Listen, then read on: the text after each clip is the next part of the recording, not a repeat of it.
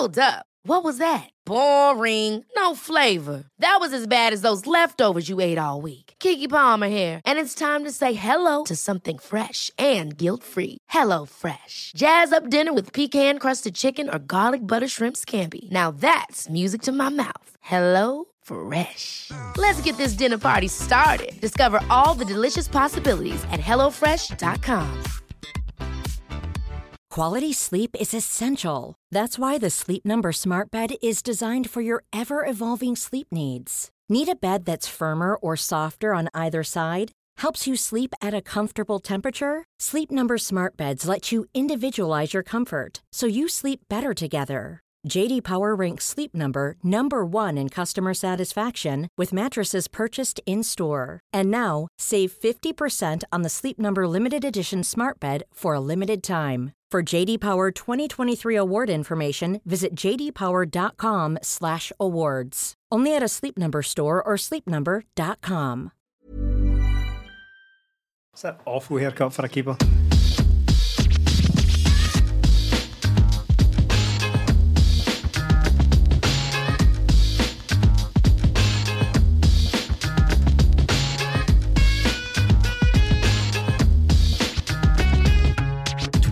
Tim's flagship podcast, the first one on YouTube, youtube.com slash 20 Minute Tims. We are videoing this for the first time ever. I am, of course, joined by my podcast pals Stephen What's happening? and Melly, Good day. and we have picked a scorcher to sit in the studio. First time, the, sh- the, the conditions outside are absolutely mental. I was in London this weekend for a little break. I got back today. Flooding, pissing rain and pouring, and everyone that I told about that was sending me pictures of Glasgow, saying, "Look how Yeah. sunny it is here." So one, that ruined my that ruined my London trip. Secondly, I'm driving home in a taxi, and I'm driving through the Thames, past the Thames, and I go underneath a bridge, and I swear, I don't know if I told you this, or I swear I can hear a group of guys singing "Fuck Your Ten in a Row," and I'm thinking, no chance. And I'm thinking, absolutely no chance I can hear this. Get- And I stop at the traffic and we're stuck under this bridge and it's just reverberating. So I just went on Twitter, put Rangers fans London, and yeah, there was something called the Thames Sash Bash happening. I think Rangers were playing QPR. I was like, my God, I can't escape these rodents anywhere, man. No, no, I'm afraid not. Sadly, that's sadly that is life now for us. After the season we've just had, we've let this, we've ushered this back into reality. We've wished it into existence. But you're right, is I could not be shinier sitting here in this fantastic, Mm. purpose-built studio that we've that people can now. Now They view, see. yeah, It's beautiful, can now isn't it? view. Unfortunately, they can also see me and my sh- shiny head. You got a lot of compliment. We did. We put. We did. We did a dress rehearsal, and there was some. Uh, there was some images from the dress rehearsal going about the diff, get Discord chat. And to got to say, Stephen, a lot of positive feedback. You, you people people were very fond of the way you look. But anyway, that's enough of that. The reason we have this studio that you spoke about there, Stephen. Is thanks to the people on Patreon, patreon.com slash 20 minute Tims. Um, if you've been listening to us for a wee while, you'll you'll know all about the Patreon. It's a website that allows people who enjoy the podcast to support and contribute to the podcast, and that in turn allows us to invest in everything you see here studios and new laptops and new microphones and earphones and everything that helps us going. As well as that, in return, you get additional content. It's all there, patreon.com slash 20 minute Tims. At the moment, we're selling season tickets of our own, so you can log on to patreon.com and get a vastly reduced rate for paying up front for the season. You can get everything we do pre and post match and videos and all of that. All the details are available. Patreon.com slash 20 minute Tims. Now, that was a, a somewhat improved pitch. a, a somewhat improved pitch from last week. I did say I would work on it. It was like a, a ball rolling downhill. That's what it was. It, it just Mm. it started and you it was gathering pace as you went along. Nothing was stopping that pitch there. No. So we got through it. We got through it. Whether all the details are in there remains to be seen. That- but you you delivered it. The truth is, if you if you didn't like that pitch, consider that when people say that we are out to sell ideas from the club to, to Celtic fans. If you go, Yeah, Dom are just- Mackay comes to us to deliver his message. Aye. That's exactly. He sees these pitches and thinks, that guy can. s- That "I'm a comms guy. I'm a comms expert, and those guys can be my my voice, my my mouthpieces in the media." can't even sell my own Patreon. Never mind any ideas to the Celtic fans. Well, look, Dom McKay, you mentioned him. Um, it's his job to sell Celtic players and buy Celtic players. And well, there's certainly some selling been going on this week. Not so much buying. Well, it's all speculation and no substance at the moment, isn't it? And there are there are key players, there are big players leaving mm-hmm. or about to leave, as as we're led to believe. There, there's some either on the verge, who depending on how you believe, depending on no, the the source, either about to leave or as good as gone. But one key player from the last few seasons is definitely gone, mm. and we are left with. And we'll get into it. We'll get into the defence. We'll get yeah. into the, the, what we've been seeing this week. But the the main defender that was left, Kristoffer Ajer, has left. Yeah, he's gone, yeah. and, and and that was the that was Ange's you know, we played West Ham melee in a pre-season friendly. We get absolutely murdered, and we did. We get absolutely murdered. Even Armstrong Oko-Flex came back to haunt us, which is something I never thought I'd say ever. Um, and Ange pointed to the, the defence. Yeah, it's been terrible, and it's been coming for so long. We've joked about it time and time again, but here we are, and that's all it took. It took another couple of mistakes from a defender during the week, and we're again if that was the bare bones, I don't know where we are now because we're, we're pitched in there with a 21 year old and an 18 year old, an 18 year old who made his competitive debut for Celtic in the Champions League qualifier, and he's going to be playing on Wednesday night again alongside Greg Taylor and Anthony Ralston. Now, if you look at that defence of Ralston, Murray, Welsh, Taylor, you could probably get away with one of them in mm. a back four. Two of them, not quite. Three, no chance. Four, Jesus Christ. And we are going into the biggest match potentially we'll have this season because if we get through this, it guarantees us Europa League football. And when this is the full back four, and this has been coming. Mm. We sold two right backs in January. We knew Kristoffer has been going the whole time, yet we sit here nearly the end of July. The season starts this weekend. Champions League qualifiers are upon us. And this is our defence. See, the problem is, Stephen, the West Ham game was like a dry run for this defence. So it, it gave us something to look at because right, yeah. well, this is going to be the that, that is going to be the lineup, yeah, well, more or less for the game against Midtjylland, and that was that that defence. You're just looking at you're looking at it in disbelief. You're thinking these guys are going to get slaughtered. It's the, I know that Both some people West Ham and, and Europe, but uh, some people are keen to say that it's just a friendly, and I understand that. But the problem is not that it's a friendly; it's the timing of it because we are slap bang in the middle of competitive, crucial fixtures for Celtic. Mm. It's not like it's a lot of teams are still in very early on in their, their preparation for the season. I think the Premier League is just still a month away or three weeks away or something like that. So we're in the middle of competitive fixtures. So I don't think we really get the right to say that this West Ham game was completely meaningless. It, it forms a significant part of the preparation for this game that's coming this week. It, it's a major part of that because it's players playing for their place, it's players working on fitness. To me, it didn't look like players were just like, oh, well, who cares about this? It's only a friendly. Not only that as well, see if you strip all that away, you never want to have the big you know, glamour friendly that that's the we've got this season that is the West Ham game. You never want to have the big homecoming for the the Celtic fans and ships six. You know, don't, you don't want to lose six two. So I don't really buy that it's completely meaningless and we, you know no. everyone can walk away happy that we just we just got a run out. So I, mm. I, I was certainly watching that game thinking there are things that can be taken from that. You don't place ultimate importance in it but it's not meaningless either. Absolutely no, no chance. I'm not having. I, w- I would never have any meaning, meaningless chat for that game, no. Melee. No. Especially not when it was a, effectively a dry run for Midtjylland away. No, and judging by some of the the goals that West Ham scored, the Celtic defence were on a slip and slide. There was no dry run in there. There was a couple of hot dogs thrown in there. what, what, what, are you doing? But the the thing is, see if we had a, taken the West Ham game out, or we just had a complete played a completely changed team and not seen any of the first team players I would be going into this second leg of this Midtjylland game quite confident yeah. because. Mm. From the Mitchell, we'll obviously get into it more, but from Midtjylland, the Midtjylland game, the two centre halves played really well. Thought Greg Taylor and Anthony Ralston played well for Greg Taylor and Anthony Ralston. I'm not saying they played really well, but mm. for those two, what we're used to, they played well. And the only concern I would have is Barkas. But now going into the game after that West Ham game, West Ham are better than Midtjylland. But yeah. I'm just like, that's going to possibly drain a confidence from a defence that was already not very confident in their goalkeeper, and now it might spill into the defence, so that might spill into the midfield and all that. So if the game hadn't taken place or we hadn't seen those players, I'd probably be okay. But after that game, it was just so easy. It was a couple of passes and teams were in on us. So you think maybe that game, Stephen, might have done more harm than good? Uh, yeah, you, you never want to take a six-two drilling at home. No. Just just never. And well, here six-two is harsh because four-two when the players went off. Ah, yeah, so- fair enough. I, I did say last week or, or a couple of weeks ago on various Patreon episodes that we have that once the subs start getting made Yeah. in these games, the arse falls out of it and it, it no longer becomes the contest that once was. So, you, no, you're absolutely right about that. You, but you never want to lose to, get to even. I mean, West Ham are a decent team. There's no getting away from that. They finished just behind the European champions last hmm. season. They weren't far off them. Where I think the positive, slight positive, can come in it's dampened somewhat by the fact that I said that the time is unfortunate here. We're right in the middle of competitive games, but I don't necessarily think it's the worst thing in the world for players like this, for developing players, to take a bit of a pasting on occasion. Right, it's a bit of a lesson for these guys.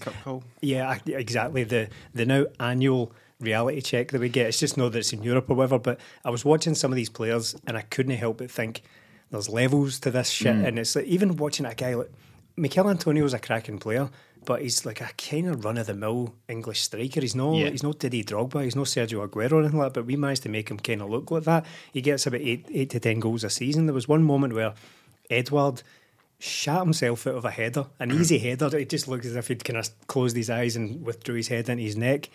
And then right up the other end, Antonio just makes a complete mockery of the defence and rolls it in. And I thought, oh, this is a bit of a lesson now. It's not necessarily the worst thing in the world. It's just unfortunate it comes right before a key game, and we don't really want confidence taking a massive Also, hit. the issue is it's so obvious what's wrong with Celtic there now. Yeah. All hmm. the all the issues that we had in Midtjylland came again against West Ham. Will come again against Midtjylland midweek. This defence is it's just no it's nowhere near good enough. It's nowhere near good enough, and it gets shown up in Europe in, in, in the Midtjylland game, which I, I really enjoyed. I really enjoyed that game. I didn't really enjoy the West Ham game so much, but another player we need to talk about is is Barkas. Look, we- we've tried our best with Barkas. We have tried our best with Barkas. Okay, last year he came, couldn't settle for whatever reason. And then that's absolutely fine. You say, okay, but we give him the benefit of the doubt, just like Neil Lennon gave him the benefit of the, of the doubt a couple of times, and he's sort of fallen away. Uh, do we need to maybe just wake up to the fact that maybe Barkas just isn't a, a good goalie now? I mean, that, that whatever he was trying to do in the the Midtjylland game, come out and punch across. It was a decent delivery, but he, we've always said that he's never made a save. Right? He, he's never had anything to do. He's never made a save. In these last two games, he's had opportunities to make saves. Yeah. and he's not made them. He's not made one good save. I don't think that springs to mind. And you think, right, okay, there's a there's a player in there. We maybe just need to write off that the recruitment team that found us Shane Duffy also found us Vasilis Barkas, Yeah. Yeah. Also found us Albian Ajeti. We maybe just need to stop. We need to look at the evidence, the body of evidence here that's presented in front of us, and say, do you know what? Maybe he's a dud. It's looking like it now. I've, I've tried. I gave him the, the clean slate like everybody else at the start of the season, but the Midtjylland game, it's not even. It's a good shot, a decent shot, but it's not one you think, ah, he's outdone the keeper there. He goes to punch it or whatever he does and moves hmm. his arms away. And then he, I was at the game and it was right behind. I was had a great view of it, and he turns round and looks as if the goal's moved. But mate, that's the only thing that doesn't move. You can move players, you can move your position. The goal doesn't move. So it was as if to me he was looking around and he he got his bearings wrong hmm. again. It was a, it goes in off the post, but even the one the the West Ham ones, well, the, the second West Ham goal, his his positioning is a criminal for any goalkeeper. He's near enough on his far post, and the guy just puts it in his his near post, and it just looks like a guy completely bereft of confidence again. And in the friendlies up to the games we had this week, he didn't really have anything to do. So you're still in that doubt. Like, I don't know if he's good or not. Mm. The evidence from then is he's not very good, and he's 27 years old. He's not a young guy. It's not as if he's been thrown in there. He's he's been there. He's been in big competitions, but it just looks like this move's not right for him, and it's never going to turn out because there's too many doubters now. We just we just assumed, Stephen, that we paid five million pound for a goalkeeper. He was from a decent level at AEK Athens. We scouted him. The scouting reports came back positive. But you know, we just have to admit sometimes it doesn't work out for players at clubs, no matter how good Yeah, they are. yeah. Do you know what I mean? We've mm-hmm. benefited benefited from it in the past. Absolutely. Famously like with the likes of Chris Sutton and all that, who'd maybe maybe the the fact we just need to move Barkas on now and some other club can benefit from from Celtic's It's another position we need to fill, but on top we of need to I know. even if we sell him or not, we'd, we'd need to fill that position. You cannot embark on this season with Vasilis Barkas and go. embark us on You this can't, you season. can't embark us on this season with Barkey and go. I think we've been more than fair with Barkas. You're right. I think we've tried our very best. We've tried to look for the positives, even though there aren't any. When Mel and I did a re- reaction to the Midtjylland game immediately after it, I said that I, I'm now running out of reasons. I'm now running out of things to say that aren't just he's a crap keeper because I don't want to get there. I'm looking for things. I'm continually given the benefit of the doubt when there isn't really any there. He could be the best keeper in the world for all I know, but I haven't seen a shred of evidence that it's the case yet. And We're, it's- being, we're gaslighting ourselves here yeah, about uh, I don't think there's anything wrong with that to an extent. There's a border that comes where you eventually end up deluded about players and you end up a daft happy clapper about every Celtic player. Aye. You don't want to get to that point, but I don't think Certainly there's, some of them when it comes to a particular guy that we're going to get to. but I don't think there's anything wrong with being positive about Celtic signings until you can no longer be positive. I'm not going to apologise for that. It's just it just leaves us looking silly, and that's you know that's about the the, the result. But I'm just feeling like to give Barkas the benefit of the doubt, we now have to give the recruitment team and the board the benefit of the doubt. aye, The, Because pr- the- the problem is now that up until then, there's maybe been one or two contentious one where some people say that's a keeper's mistake. Some people say no. Like the Goldson one, it was a header from the six yard box. He Yeah. maybe could have done better, but Mm. I'm not sure about that. In the past two games, there's ones you can clearly pin on him and go, they're definitely his fault. He doesn't. I've never seen him come for a cross and clear house. I've never seen him. The, and we need things like that. You know, seeing the Midtjylland game, uh, when I where I was sitting, the fans are being very, very encouraging, very positive around them because any time he came out and claimed a very, very routine cross, I'm, ta- I'm talking about picking up anything, people were cheering him, people were clapping him, and then five minutes later he goes and does that with the goal, and it just goes through him as if he's not there. Melly makes a good point about how he doesn't seem to know where his goal is, and, uh, and regular listeners will know that I'm fond of like a fives analogy here, but that's honestly I can relate to it so much because when I get forced to go in goals, I'm terrible at it. So you let them in, but so you can I. I just, just I kind of throw it in, but but that's that's what I do. I don't know how to be a goalkeeper, so when it's your turn, you just if somebody's converging on you, somebody's got bearing down on you, come out. I don't know what I, what to do when I get here, mm. but then somebody knocks in, you're like, oh, I forget, kind of forgot where my posts were there, and it's you've suddenly left like a mile of space in behind you, and the, we've all seen the images of his positioning for that that Antonio goal. That's crazy, and Yeah. that that doesn't come into the oh, it's just a friendly. Well, what, the purpose of these friendlies is to prepare yourself for it's an MO, for it's games. basically an MOT. Yeah, exactly. It's so an MOT for your side. if you're doing that in, in a friendly in front of the crowd again, I, I don't want to labour this point, but it's been a long time for a lot of people. I was Mm. lucky enough to, to win the, the ballot, win the ballot, as if I've achieved something there. But I was lucky enough to win a ticket in the ballot. Um, Thanks, Dom. Eh, so I had I'd been I wasn't at the West Ham, but there was a return for thousands and thousands of people who hadn't been there for well over a year, and they came back in. So you don't get to say, ah, you know, just let that one in. It was fine, but no, it, it's concerning now because as we've spoken about a number of times now, with nothing else there, and if it's yet another absolutely pivotal position we need to fill, then I'm worried about that because we can all talk about how many right backs we need. We need one, and then we maybe need a backup, or we need somebody who can provide competition. But we're now looking at the, down the barrel of needing three goalkeepers uh, on the on the Well, that's just eve the- of a season. And this is it. Like, Are you going to play Scott Bain on Wednesday night? can't. He's worse. I know. I, I, he's what?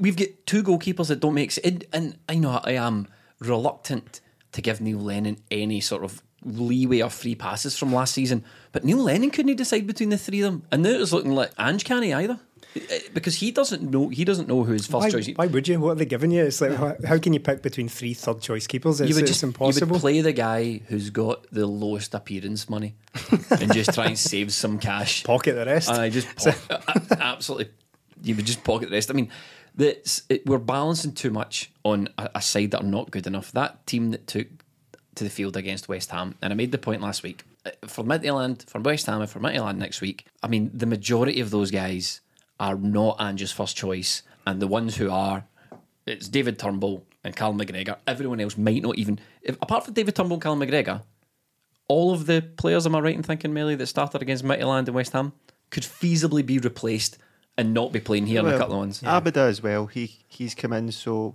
but Christie, Edouard, I'd still ideally want somebody instead of Soro and all the back five. Yeah. So it's it's, it's literally a, a, a- a insane position we've got ourselves in. Let's briefly keep on the West Ham game and let's talk about some positives though. As you say, fans were back. I didn't. I didn't get pulled in the ballot, unfortunately.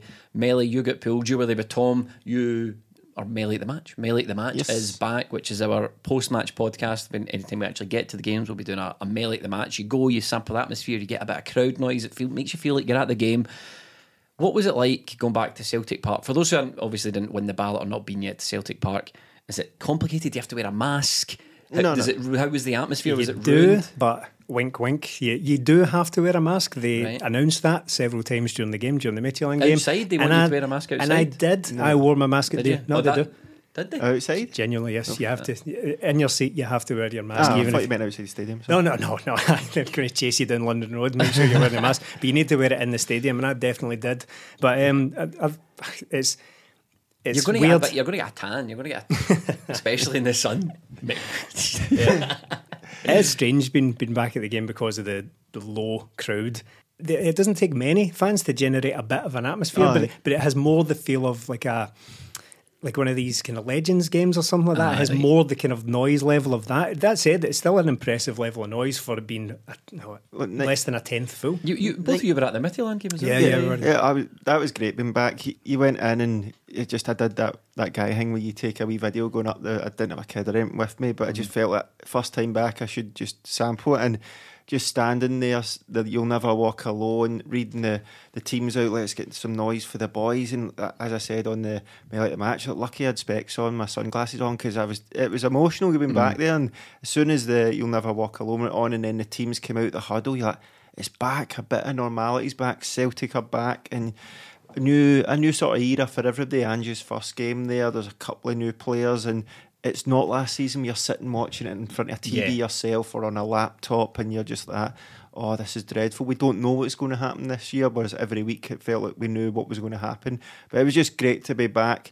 You were lucky enough to get in there, and it, look, the game, the performance was good, but it could have been a wee bit better if it wasn't for a couple of players making mistakes. But it's players we knew would make mistakes going into Yeah. this, so. I mean, this is the thing. There's no, there's almost no surprises with this season already, and I, I'm really, I feel really bad for Ange because I feel, I know he's come in with his eyes open. He's, he's had a few grumbles, and he certainly won't be happy with what's going on.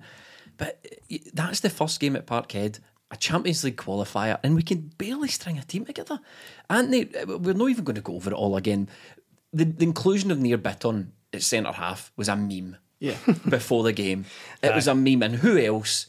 To sell the jerseys effectively uh, in the game against Midtjylland, but Nir Bitton again. It, I watched the game back and I was sort of trying to analyse it as poorly as I can. And watching, I, I watched Bitton specifically because I wanted to see what he'd done. And he played left centre half. And even before the, he gets sent off, like he went off injured and he was off the field for eight minutes. Hmm. And he only made it to what, 44 minutes or whatever he was sent off. So he'd 30 odd minutes in the park. Celtic are wanting to play out from the back. He's playing left centre half. He's a midfielder, apparently, playing at centre half. So he's meant to be good on the ball. He gave the ball away five or six times. Hmm. I counted hmm. simple passes. He was giving away fouls. He obviously the foul that he gives away on the halfway line is criminal because it's the exact same thing he get done for at Ibrox at New Year where he gets sent off for that because Yeah. it was a goal scoring opportunity and he does it again. He took a smash to the face and I can only think that has affected his performance in some way because the decisions he was making, the passes he was making, and when he gets down to it, we can blame Bitton, but I want to have a look at the, the full the defence, and it was more more apparent in the West Ham game. But when Celtic play, we're playing with these inverted fullbacks, so they come inside to build up the play, and that's fine. But the way I've seen the both these games, more so in the West Ham game, they're a better team.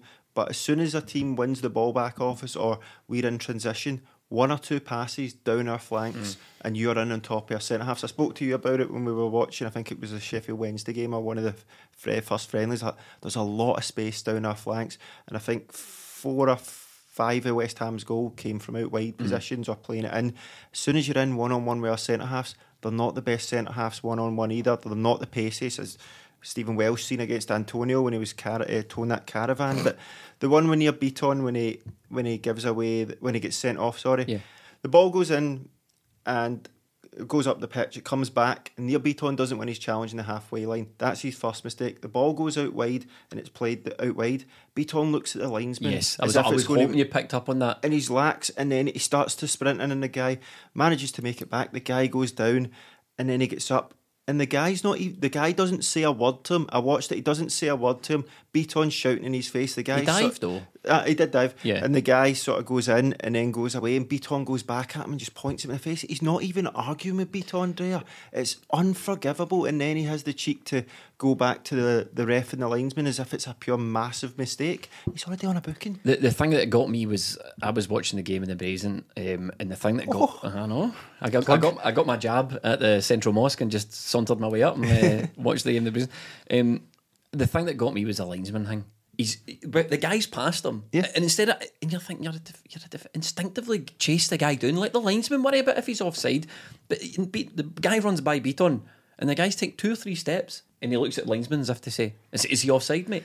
Why are you waiting for the linesman to me?" And from that point on, it's all error correction for Nir Bitton. Shit, he's getting away from me. Shit, I've fouled him, but it wasn't a foul. It's in the box. He's pissed me off. Nir Bitton's angry because of the whole th- situation got away from him, and he ends up getting himself sent off.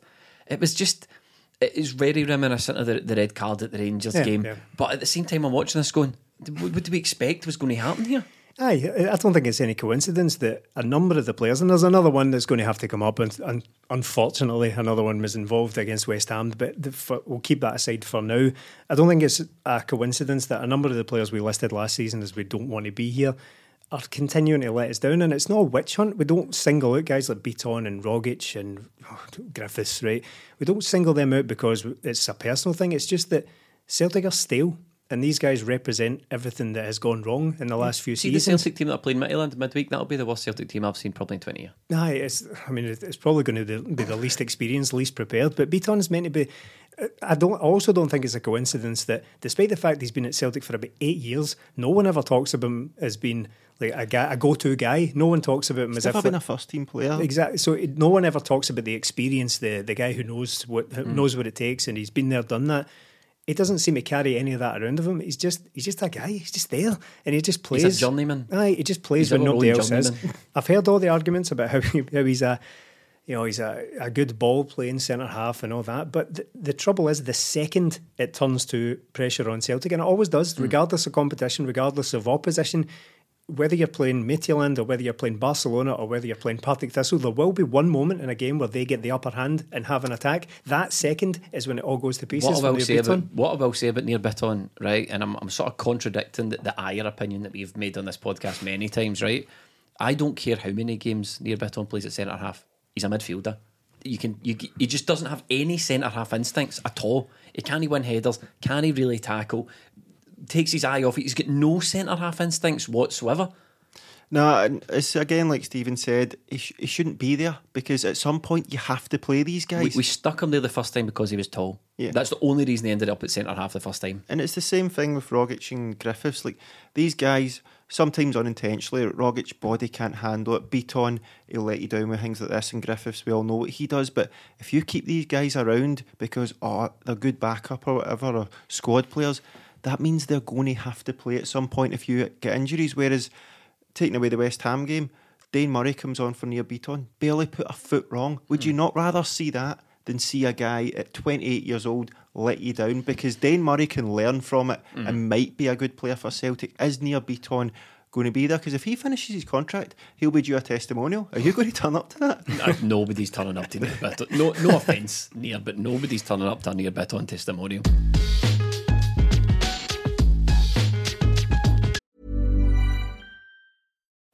Life is full of what ifs. Some awesome, like what if AI could fold your laundry? And some, well, less awesome, like what if you have unexpected medical costs?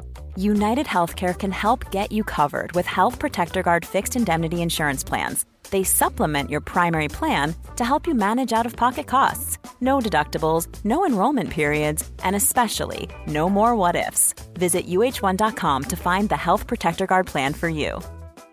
Ever catch yourself eating the same flavorless dinner three days in a row? Dreaming of something better? Well, HelloFresh is your guilt-free dream come true, baby. It's me, Keke Palmer. Let's wake up those taste buds with hot, juicy pecan-crusted chicken or garlic butter shrimp scampi. Mm. Hello Fresh. Stop dreaming of all the delicious possibilities and dig in at HelloFresh.com. Let's get this dinner party started.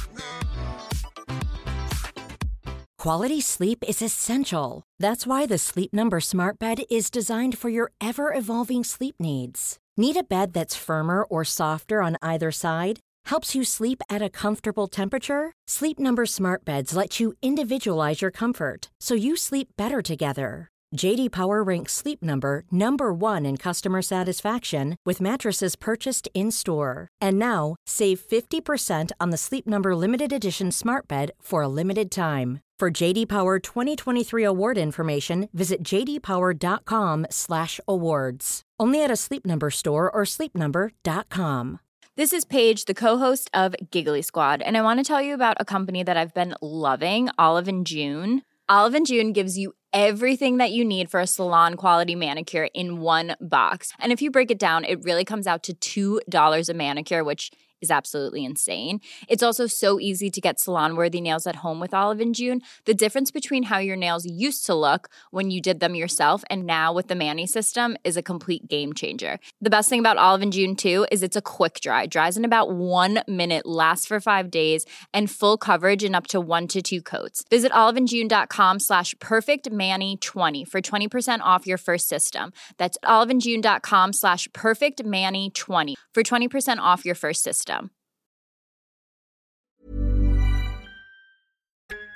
There were some positives to take for the the Midtjylland game. I thought there was some really good performances. Abida burst onto the scene. I th- I was reluctant when we signed him. Just the money we paid for him for, for a start, three and a half million. Young guy come from Israel. I had to look at the club he played for. They share a stadium. I think their average home attendance is something like bloody two thousand or three thousand. It's a really small club that we've signed him from. Dudu Dahan, we were all making fun of it last week. Encouraging performance from him. Encouraging performance from Ryan Christie, a player that looks to be out, out on the way out of the club. Rather, Melly, any more positives? Yeah, I thought uh, middle to front it was really good, and like, I spoke about the weaknesses in the formation, but we also seen the strengths. Like Abida and Christie terrorised them down the Yeah. flanks. We, they could keep the wingers high and wide, and it presses their defenders back, and it was great. I thought Turnbull in that number ten position. Stephen Welsh was actually okay that game. I think I think everybody played well Yeah. apart from Barkas and Bitton, but just from middle to front, I thought it was really good. And look, we're going to get goals this season, but unfortunately, I think we're going to concede unless we make big changes. But middle to front, Abida, I didn't know if he was going to start. There was some talk last week. UEFA didn't have him listed on their our squad list, so we weren't sure if he was going to play. What did they have half an hour coming into this game? Mm. Ryan Christie had 45 minutes in a friendly. Odsonne Edouard roughly the same, and the the three of them came in and looked good. And Christie in particular. Christie, the performance he put in with such little game time in him was incredible. He- We had to change, obviously, going down to 10 mm, men, but Abida, I think he looks great. The crosses he put in, two crosses in for Christie, where he hit the post, then he had the header over, and then when he Turnbull plays the ball out wide to Christie, good shot, thankfully, and Abida's there to tap it home right foot, left foot didn't matter to him. He was great, direct, quick, penetrative, bit like myself, and then gets the goal as well. And it was great to open back up at Parkhead. No.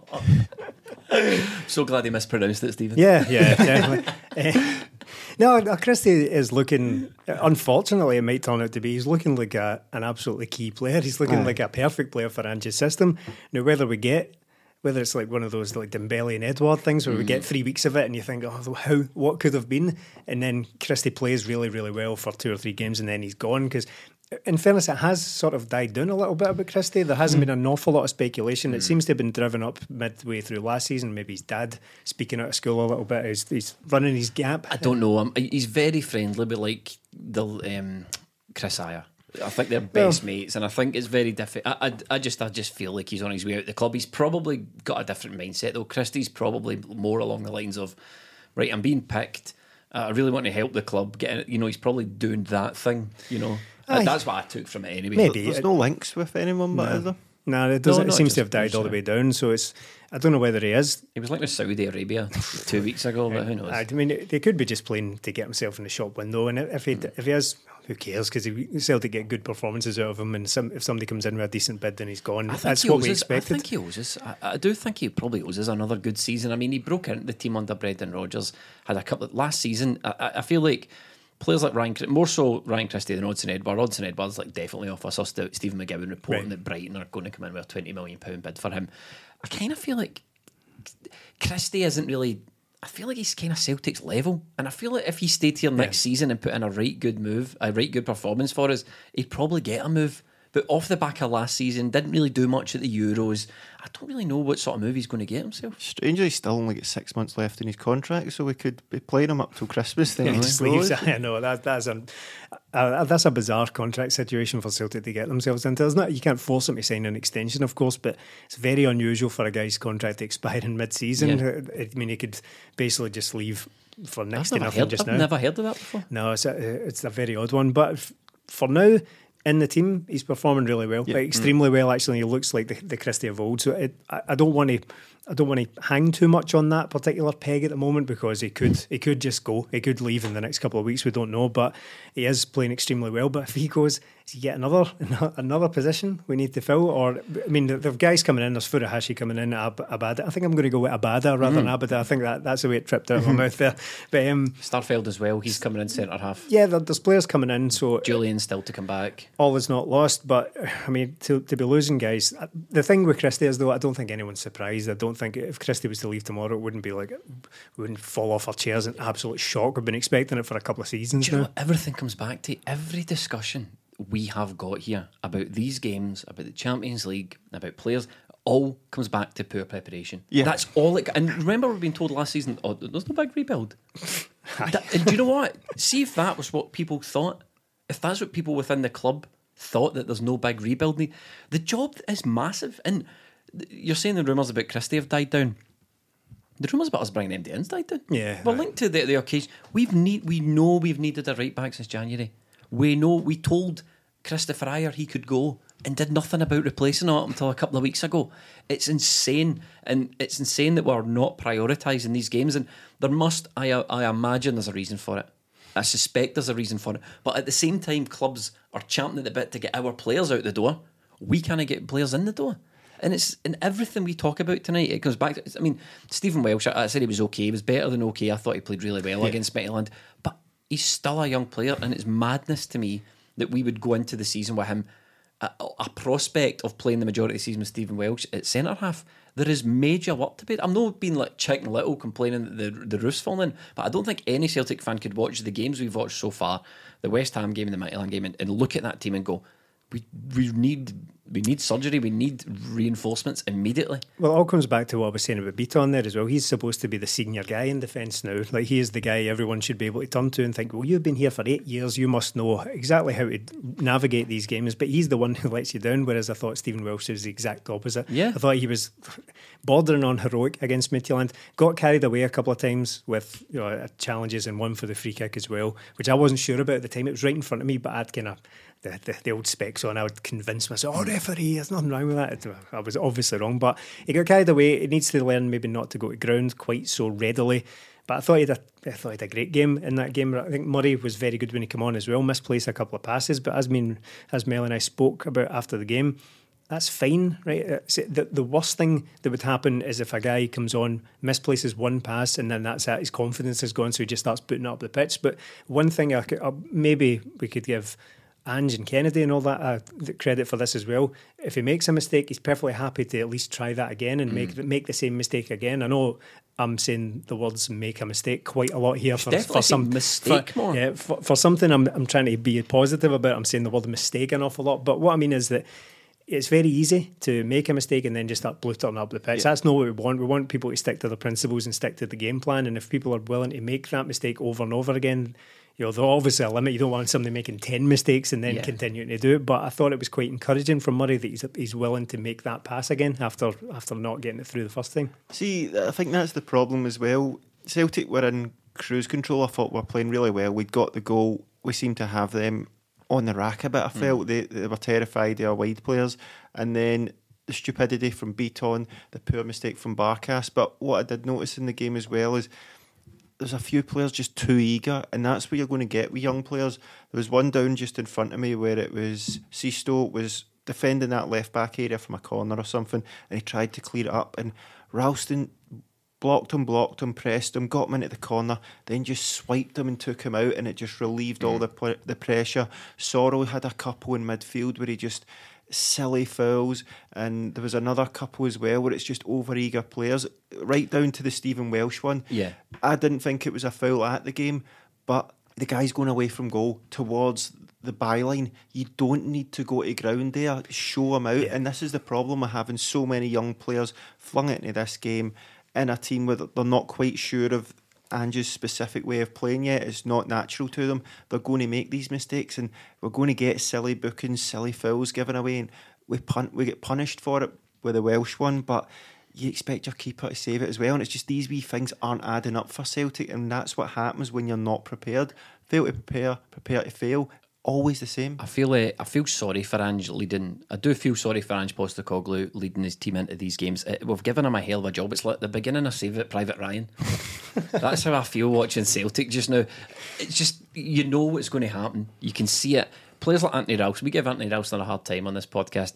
You know what? It gives us all. Yeah. Last season, how many times did we sit and say, did it look like the players left absolutely everything on the pitch? And we often came back for games saying, no, it didn't. He? You watch Anthony Ralston, he's a limited footballer, but he leaves everything on the Yeah. pitch. Yeah, I think he did a couple of decent things against Midtjylland as well. I know that seems like very faint praise, but on occasion he did get to the byline and cut it back or win a corner or something, and that's fine. That's about all. I mean, that's about the best you can expect from the current fullbacks we've got. We just don't have anyone suitable for the position at the moment at all. Whether it's in backup, and I'm not buying this Bolingoli stuff either about how he's just just waiting in the wings to come and take his place back. The thing, see, see with goalie is, I think the COVID thing, that, that him going on that flight to Spain because he was super horny and, and ruining the season, I think that is What a boy, cloud. What a boy. Aye, boys will be boys, eh? But it's like. I I think that has clouded the memory for a lot of hmm. people. The fact is, he'd lost his position long before Oh, that. He was he was at the team for about six months before that happened, and Greg Taylor was the first choice, well stretching well back hmm. into that season. So I don't think it's just a case of Bolingoli was great, and then he made a massive mistake that derailed the start of last hmm. season, and that's why he's been kept on the sidelines. That's not how the the narrative of Bolingoli's Celtic career has gone at all. That It misses out the big bit where he just wasn't picked for months. Let's talk. Let's play a little game here, right? Let's play a game where I just want you to say aye or no. I'm going to ask you first choice, aye or no, right? Uh, so, come the close of the transfer window. I want you to be Ange here, though. I want you to be Ange Postecoglou, get right? character here. How's your, What's- how's your Australian accent? What's, what's my motivation for this scene? Um, what is? I don't know. Any famous Australian? There's a lot of famous Australian actors, but there's not a lot of famous Australian movies. There's that movie called Australia with Hugh Jackman Yeah, in it and yeah, there Nicole is. Kidman. Uh, but that's about as far as my you know cultural knowledge of Australia goes. Um, okay, Vasilis Barkas. First Nay. choice or no? Nope. No. No. Okay. Or nar. That's um, that's an Australian saying no no. Right. Um, Anthony Ralston. First choice. No. Nope. Yep. There we go. Stephen Welsh. First choice centre half. Nope. Stephen. Uh, well, it's Yes I or mean, no, Uh, Stephen? It's a yes or no. It's yes or no, Stephen. F- First choice meaning. The answer's no. You mad? uh, Do I want a better player? That, that it's, again, it's it's a very You're overthinking it. The Stephen Welsh is not first choice centre half for, for Celtic next season. He, uh, No, probably not. No, Nir Bitton.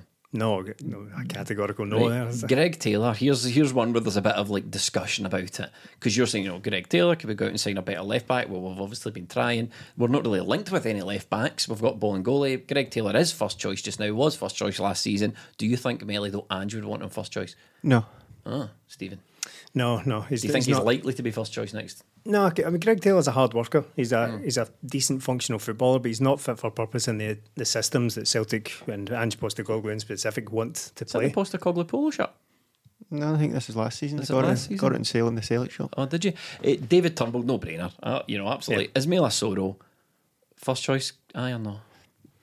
No. I think it's a position we can improve upon. I think it's a position he'll want to improve upon. I just feel there's always he does a lot of good things and then he's still he's quite, still quite rash in things and I just feel I'm just waiting for a, a big mistake from him and mm. I don't know why but I just get the feeling that some games he looks great some games he, he just doesn't and I'm I'm no I'm still on the fence with him but for that position I'd want somebody with a bit more physicality in Yeah. there and it's not his fault he doesn't have that We don't need to talk about Cam McGregor. That one's obvious. Odson Edward, I think that's an easy one. He's not going to be here. Ryan Christie, we've already mentioned, and that leaves Liel Abada.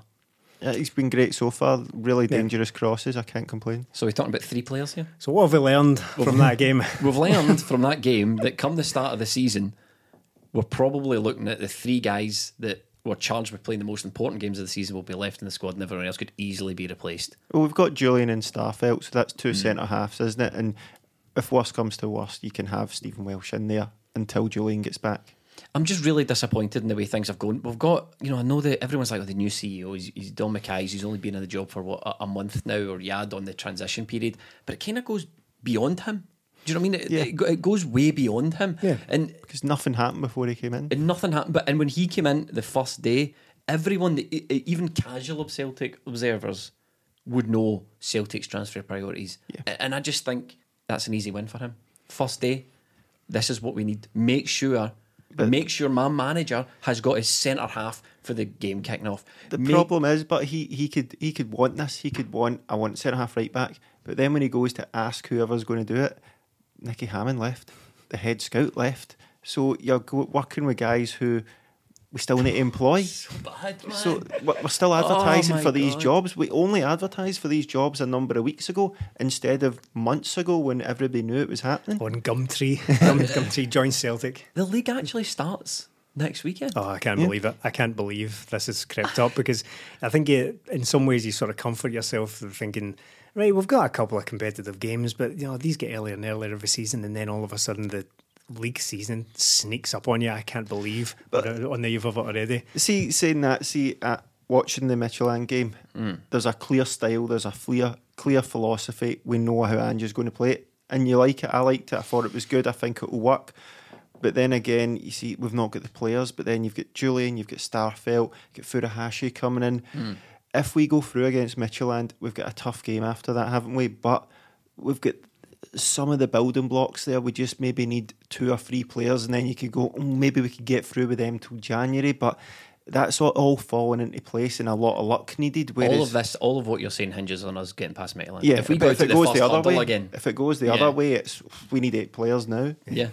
I think without a doubt, I know it's. Um, I think there are positives, there are huge positives to be taken, but it's all very well buying into a philosophy and a style of play at the moment, and then think we've not quite got the team for it We're sort hamstringing the manager a wee bit. because that could cause untold damage. Like, the longer that goes without having the correct players to play a certain way, then you know we could be out of you know, a competition. I don't. Again, I didn't expect to be in the Champions League this season, so I'm not hanging my hat on it by Mm. any means. But it's just it's it just feeds back into the, the lack of or lack of readiness for the start of this season. I feel I, f- I feel unready for it because it, it seems to Aye. have crept up on me. Never mind the club. Two or three. If we had got a right back and a, a centre half in weeks ago, I think we could have squished that game. Hmm. You wouldn't have had Yeah. Bitton playing, and And that's my point. It wouldn't have taken much. No. Just the centre half and the right back. Yeah, because Greg Taylor done all right, and I think he will.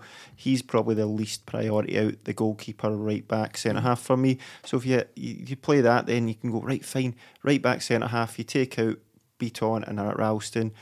And Celtic would have squished that game, I think, because Mitchell Midtjylland weren't as good as I thought they No, were going no. to be. But you're going away from home now, and you, you you need to win the game. There's no away goals, but we're going to need to score goals without conceding. And Ange is still learning about his team as well. Stevens, Ange could be looking at guys like Soro that Melly mentioned and Barkas and going, well, you know what? I, I was kind of in two minds when I Yeah. first joined. First couple of weeks of training, I was in two minds about these guys, but now I'm like, I, I can't. do- I can't, you can't make me rely on this this goalkeeper. You can't. uh, You know, I need a more experienced player to pivot my midfield.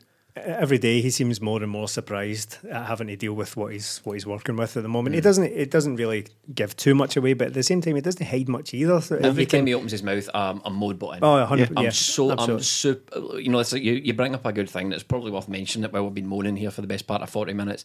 I'm so impressed by Ange Postecoglou. Yeah, I, I think he gets most things right. Um, I think it's just, uh, again a subject we keep putting off, but Griffiths we'll probably need to talk about tonight. I think he got Great, something. huh? I know. Cheers, I can't, can't wait.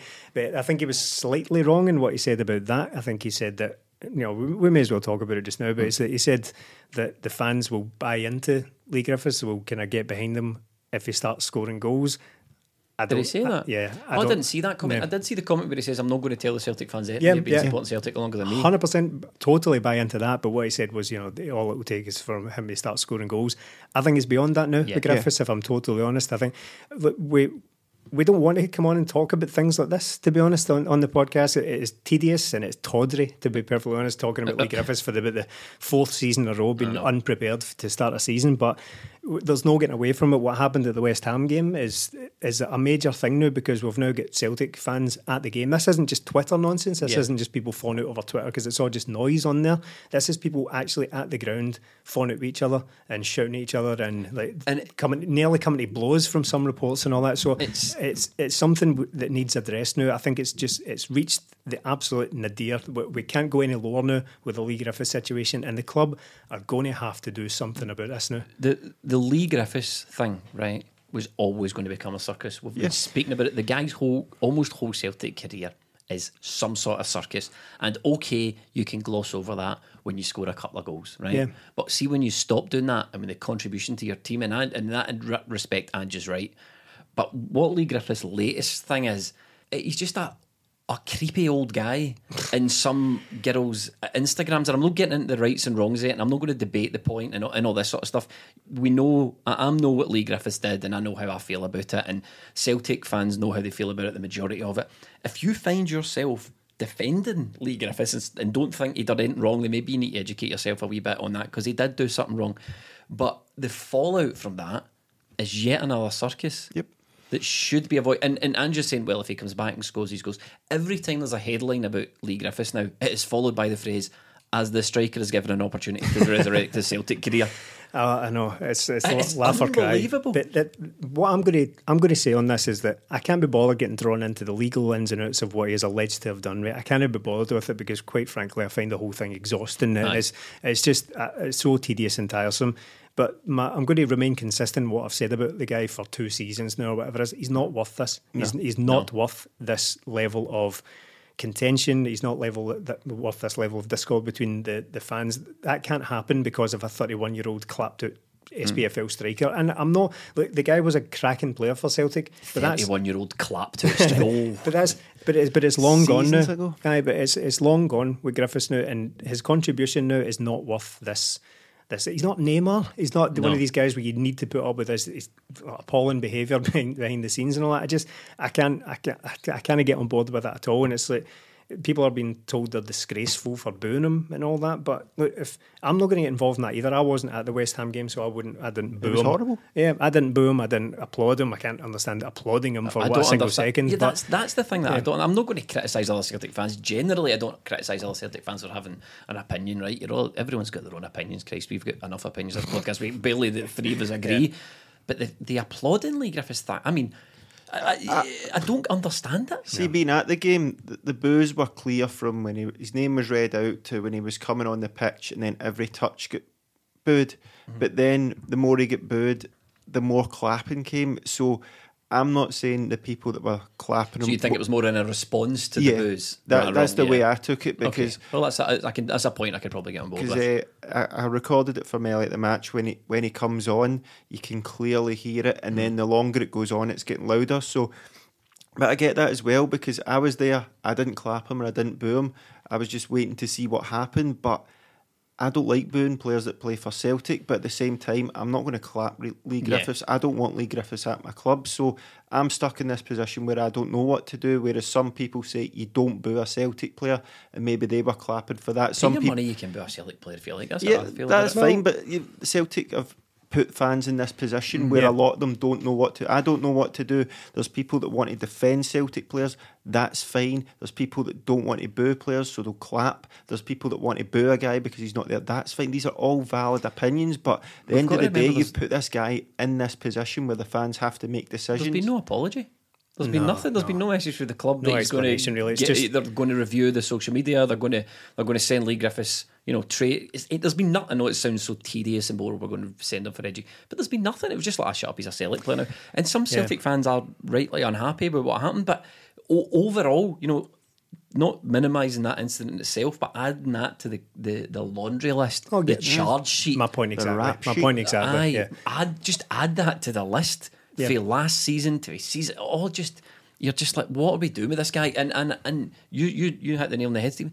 He's no returning it on the pitch. No, it's and it, it goes back to what I was saying. It's like uh, it almost it's almost taken over the main story for me. And I'm not talking about the more mm-hmm. serious story. I'm talking about the main story as with Leigh Griffiths as a footballer is that. Last season he didn't turn it. He was quite literally unfit for a whole season. His manager- That's what should have been at the end of it, and we wouldn't be in this position. But see, uh, before we move on, a final thing on the booing from me. I, I'm not going to pontificate. I'm, and much like Ange Postecoglou, I'm not going to tell Celtic fans what to do at all. But you're not a disgrace if you boo a guy. But, but if you if, if you think there is a genuine, I'd boo you. to your face. There's people booing this right now to their laptops. But, it's, um, but can't wait for all the comments we're going to get, just constant boos. But, but if you think there is a genuine, egregious moral case to be answered here, why wouldn't you boo? Because Yeah. oh, because he's wearing the right shirt. Mm. Why, Did why it would by Atagor for not putting the shirt on? why would that supersede your support for your football team? I think I think that's crazy. I think those two things are totally mm. separate. If you think it, this is a genuinely like ca- case that has to be answered, and you want to express that, then you know do do what you need to do. I'm, I'm certainly not going to pontificate, but I just I don't like this. I, we can't afford this. We can't No. afford this level of. Why would we burden Ange with this circus? Yeah, He, mu- I, I don't care what Ange says publicly. He must. I've heard reports about Leigh Griffiths last year.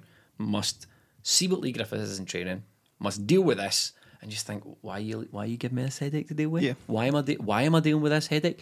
So so that's that's the Leigh Griffiths thing. We've spoken about it. We didn't want to, but we've spoken about it. Let's talk about something else. Let's talk about a player who's left the club with a positive legacy. Kristoffer Ayers went to Brentford, thirteen and a half million, a big chunk of change, a big chunk. Rumours that it was rising to 18 million, whatever the case may be. Apparently, Start IK, I think was the name of the club Yeah. we got him from, they had a 10% sell on clause. That would represent just that sell on clause to that club is their highest ever transfer fee Wow, received. yeah. The the previous one before that was the 500 odd grand we gave them for Kristoffer Ajer the first time. So they've done really well. You're welcome. Yeah, you're welcome. Eh? They've done really well out of that. Celtic's done really well out of it. Kristoffer Ajer's done really well out of it. That's the model, isn't it?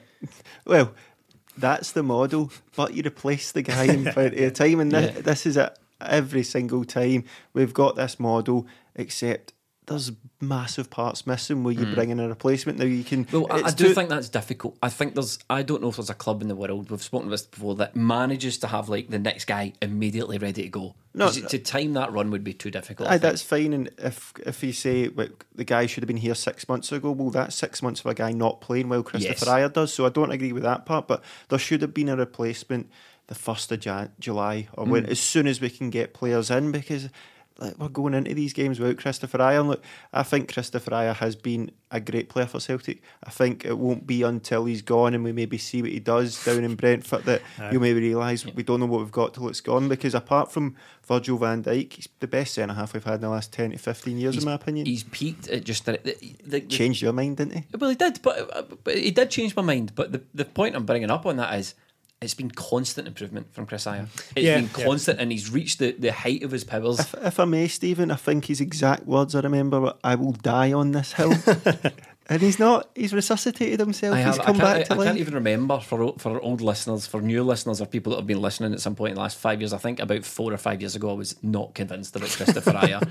Um, three, maybe three years. No, it We're tying up that particular storyline now that yeah, he's gone. yeah, now we can leave that one. And as soon as Nir Bitton leaves and all these other ones, we don't- need to refer back to old Patter anymore. But um, he's he's reached the height of his powers, and you know people are saying, and I've read some opinions that you know he's a good player, but he's not Van Dijk. uh, He's not going to reach the heights of. Who Van is? He's only twenty three. Yeah. he's gone down to Brentford, a great club, by the way, a club that we should be looking at for the transfer business. Dom We are, said that. yeah, Dom said we are. At, at, at, at 23 years old, I think this is a great move for Kristoffer, and I think he will be uh, absolute. There's no re- there's no reason why Kristoffer Ajer can't be the next Van Dijk.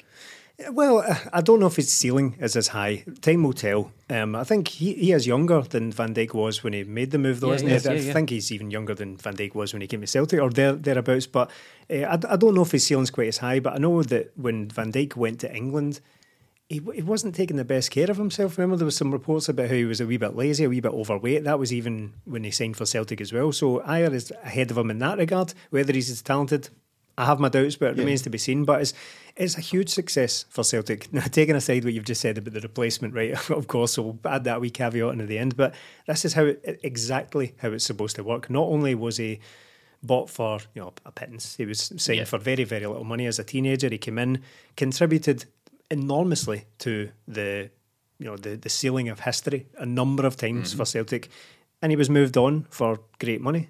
That that's When was he, man? yeah, that's the, the perfect storyline.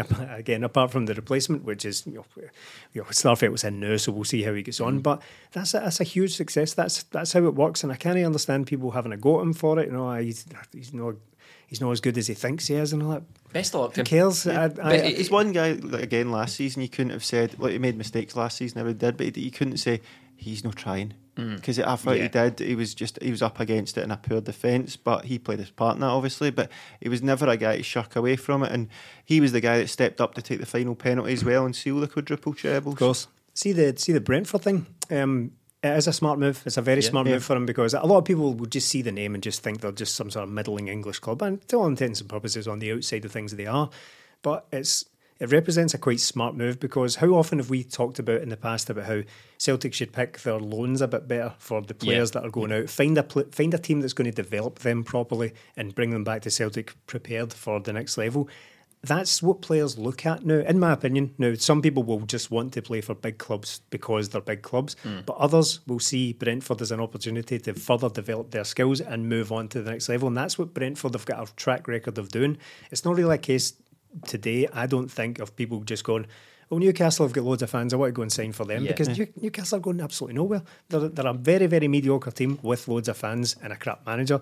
So I don't, I don't think it's the same where fans or players rather will go for that traditional quote big club because I don't think it means as much to players anymore when they can go and sign for a team that suits their st- playing style Yeah. and move, hopefully move on to the next level. So I, I get the whole thing all around. I think it's a very smart move for all parties. Brentford uh, have been scouting him since he was at start, so they Really? have kept, Right. they've kept tabs on him the whole time. And one thing at the start of the this season or the summer there, they had targets to go for, and they wanted a right centre half. Mm. So Ajer's going to get to play on the right hand side, something he never got to do at Celtic. So that opens up the whole pitch to him, where he's left and he's not left footed. So all the problems that all of Kris Ajer's sort of weaknesses, I feel, are maybe concentration and diving in. Mm. These are things you simply cannot do in England. So that's he's got everything else to be the defender. It's just those things he needs to round off. And I think playing in a league where you have to concentrate, where you have to be at the top of your game, will help him elevate his game. And I agree with you, Stephen. I don't think he'll be as good as Van Dijk, but I think he will be a very good defender. It'll be interesting to see. Now I'll be keeping an eye out, see how he gets on. So he's gone. We'll bring Starfelt in. He won't be in, here in time, obviously, for the Midtjylland game. He won't be there to get registered. We know what we're going into Midtjylland with. So I suppose a good place to end this podcast is um, how scared are you? Do you see? Do you see he's going through? Oh, I read. A, I think it was Celtic. Tony McLaughlin had tweeted just before we sat down to record this podcast. What's his Twitter handle? Celtic trends, I think. Celtic trends. I think he put Celtic's probability at thirty-one point six to to beat Right. Midtjylland. Don't know how that works out. No, Um, right. But I believe um, he's a smarter man than me. Yes. Celtic trends, so I'm taking that fully on board. numbers bod. Yeah, um, McLaughlin, I. I think Celtic can get a win, but that defence frightens it shite at me. To be honest. I think that's a bit. That's the sentence that basically sums it up for, for a lot of people. I think I don't think Midtjylland were particularly impressive at Celtic Park. Whether it was just a, I know the away goals thing is gone now, but whether it was just a case of they wanted to turn up, contain Celtic a wee bit, get them home and beat them over there, I don't know. It kind of looked like that to me. Hmm. They didn't do a huge amount of attacking apart from Sisto, who was uh, quick and tricky. That was about it. Whether it's a completely different case over there obviously remains to be seen. I think Celtic have got goals in them. I think I like now that Christie's back on form. I think with Christie, Turnbull, Edouard, maybe Forrest. I don't know how involved he's likely to be. Abada looks like he's it looks like he could score every time he gets the ball. Basically, they've got goals in them.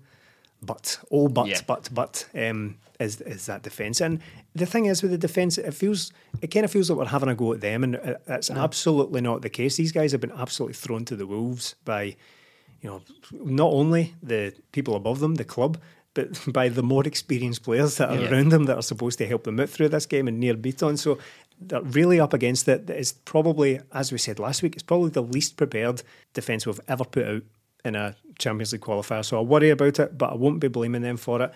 I can see it being anything to about three two. I'm just. I'm a bit tired of this now, this every year stuff, Melly. Like, We don't have to go we don't have Yeah. to cover old ground and there's one thing I want to mention before we do wrap up. But uh, Melly, your thoughts on Midtjylland? Um, I'm trying to know where you can sort of picture games in your head and see how it's going to go. And like, I can see Celtic scoring, I can see them attacking and playing well, but it could all be for nothing. Just one mistake, one lapse in concentration, and I wouldn't put it up against the back four because look, they're young guys. But for that back four to get through 90, possibly 120 minutes without making one or two errors is going to be a big ask. And then you've got that goalkeeper behind him putting doubt in that as well. So, yes, I think Celtic can do it. Whether they will, I have serious doubts because we've seen it time and time again. Away days in Europe, when you've got defences like that, you let in goals, and Celtic can't really afford to do that. One thing I forgot to mention, I feel that we should mention, is Kristoffer Ajer gave special thanks to John Kennedy. Oh, yeah. Yes, which I thought yeah. was which I thought was a, a, very interesting thing. Defensive coach John Kennedy getting thanked Peter for Law made him do that, obviously. obvious, obviously, yeah, the, the, the unseen hand. I as a midfielder, it doesn't make any sense. No, that's I, one a hell of a midfielder. Yeah. Brentford have got on their hands there, boy. No, um, I did think that was quite interesting. Sort of. Do you think he did that because he's aware of all the stuff about John Kennedy and he wanted to make special mention of it? Do you would think you ever mention? Would you ever say that if anybody else done that? It doesn't make any sense for Kristoffer Ajer to No, go. I don't mean it by Christopher I what I mean is the cut. He's the he's a he's a player that's leaving. I'm not denying that John Kennedy did help him. Yeah, but yeah. but but I thought, do you think he maybe went public with it because he's aware of all this shite, frankly, that John Kennedy's been dealing with recently? And he might have thought to himself, that guy's dealing with a lot of crap. I'm, I'm going to make sure I thank him. Do you think he's There's aware of John that? Kennedy. Must make sure I thank him. I just think he was being genuine, to be honest. I I've said before, I think the stick Kennedy gets is a bit over the top. I can understand why people maybe don't want him there, but it just seems to be that it's over the top. And like, even in a group chat, I was saying, "Oh, I must be winding us up." Like, why would he? No, he's why, not winding you. Why would he come out and talk Yeah. about John Kennedy? Like, Yeah. John Kennedy obviously has been there the whole time Ajer's there, so maybe he's helped him develop his game. Maybe there's been, there's, he said he specifically mentioned the quadruple treble wouldn't have been been done without John Kennedy. So maybe there's Didn't been mention something. Neil Lennon. There's hmm. something No. in there. So I just think it was just a guy genuinely being. There's every possibility that John Kennedy's just quite good at his job, and Yeah. we- no one's willing to give him credit for it, apart from people who are actually around him and who would hmm. know. I, we've, we've been down the road with John Kennedy a number of times. I think we all get kind of sick of him last season when he was in charge because nothing really seemed to change, and the where we were still in the season, he was covered in the stink of that season. Right? There's no getting away from that. He he played his part. But now that we're on from it, now that we can maybe kind of move on from that season, hopefully, and Ange Postecoglou is in and has is perfectly happy to work with them. I, I'm you know just I think we just need to let it go. See this idea that he's been forced to take on John Kennedy. I don't get it. See, and another thing on the Ange Postecoglou's, I know we're wrapping up, but th- mm. his his backroom staff. How likely do you think it is that a manager and assistant manager aside, do you get coaches and fitness coaches and nutritionists and all that kind of stuff? Do you get them to move from Japan? Because they're not. Yeah. Bear in mind, they're just jobs. At the end of the day, they're not like. Oh, I would need to go have, and- uh, to be honest, with you, I would have liked to have seen him bring somebody with him. But do they come? But Do, do you move to Japan to get a coaching job Well, in, in Scotland? Bear in mind that none of that. Oh, it's a massive club stuff Yeah. comes in it because they're just an employee. At the end, they're not. No, no, I'm not saying that. But I mean, he's got he's got contacts out with Japan. Presumably, he's. Well, he's I'm not. I, I would Australia. Have, yeah, that's right. I, I'm sure he's he's well known in the football world. He worked with City Group. He'll know. Yeah. uh, he'll know people in the game, and I would have felt a bit better. Just one person. I've just never heard of a manager turning up at a club and working in. Now, I mean, we know Celtic are hiring, so he will undoubtedly have a say in all these people that Celtic are hiring. But I just think you know, if, if, if things are not going well, right? So think, you know, there's there's all these workplace disagreements. They happen in every work. If things are not going, if he's like, wish the board would hurry up and get me to get. Oh, I'm not too happy. I know that. You know, if he's got beefs going up the way or beefs within the way the club are, he surely needs somebody he can confide in. You know, and, and guys that have been there a long time, office politics and all that. He, I don't see Ange Postecoglou, for example, sitting at the end of the transfer window. At the end of the night, the window closes. It's him and John Kennedy in his office, and him going, "I'm still really not happy with what I've managed to achieve here." Or, or, or no happy that I've been backed or whatever, you know. And I- Yeah. sometimes you might need a guy like that. You're just guessing again, but aren't you? Well, yes, Melly, because I won't be in the room. I'm only speculating. Yeah, but that's the whole the Melly, see if speculation. you see if you see if you're going to sit here right and say, "I bet you're only guessing," you'll kill the whole That's podcast. the name of the I podcast. know, isn't it? that's- It's- you fuckers, mate. So don't let them hear you say that because you that's know what I we mean? do. But if you're just saying, "Oh, it's John Kennedy," why did he say this? Why did they say this? Where it's why can't we just take it as it is? oh, you're talking about Kris Ajer? Yeah, Yeah, wh- I know. I, I'm why can't it. we take Andrew's word for it that he wants to work with John Kennedy? In previous interviews, he's come out and said, "I go into teams and work with what they've got because I like people there." He always goes all over the place. So is Mm. he going to take somebody from Australia to Japan, from Japan to over to Scotland? Mate, I, I just said that. I just that just wish. That was my opinion. I just like I would have liked. I would have felt a bit more comfortable feeling that Ange is his own guy there. Somebody that's got his back. I could have saved us about six minutes there by just saying John Kennedy it's fine. It's fine.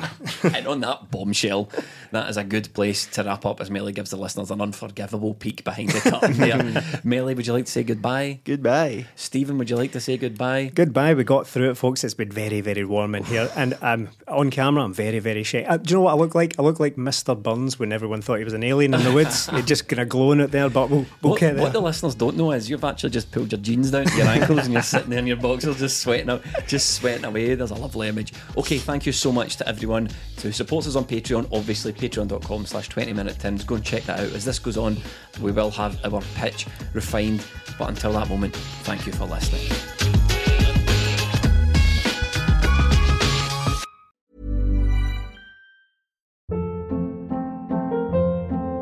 Hold up. What was that? Boring. No flavor. That was as bad as those leftovers you ate all week. Keke Palmer here, and it's time to say hello to something fresh and guilt-free. Hello Fresh. Jazz up dinner with pecan-crusted chicken or garlic butter shrimp scampi. Now that's music to my mouth. Hello Fresh. Let's get this dinner party started. Discover all the delicious possibilities at hellofresh.com. When you make decisions for your company, you look for the no brainers. And if you have a lot of mailing to do, stamps.com is the ultimate no brainer. It streamlines your processes to make your business more efficient, which makes you less busy. Mail checks, invoices, legal documents, and everything you need to keep your business running with stamps.com. Seamlessly connect with every major marketplace and shopping cart. Schedule package pickups and see your cheapest and fastest shipping options from different carriers with rates up to 89% off USPS and UPS rates. And with the stamps.com mobile app, you can take care of mailing and shipping wherever you are. Make the same no-brainer decision as over 1 million other businesses with stamps.com. Sign up with code program for a 4-week trial plus free postage and a free digital scale. No long-term commitments or contracts. That's stamps.com. Code program.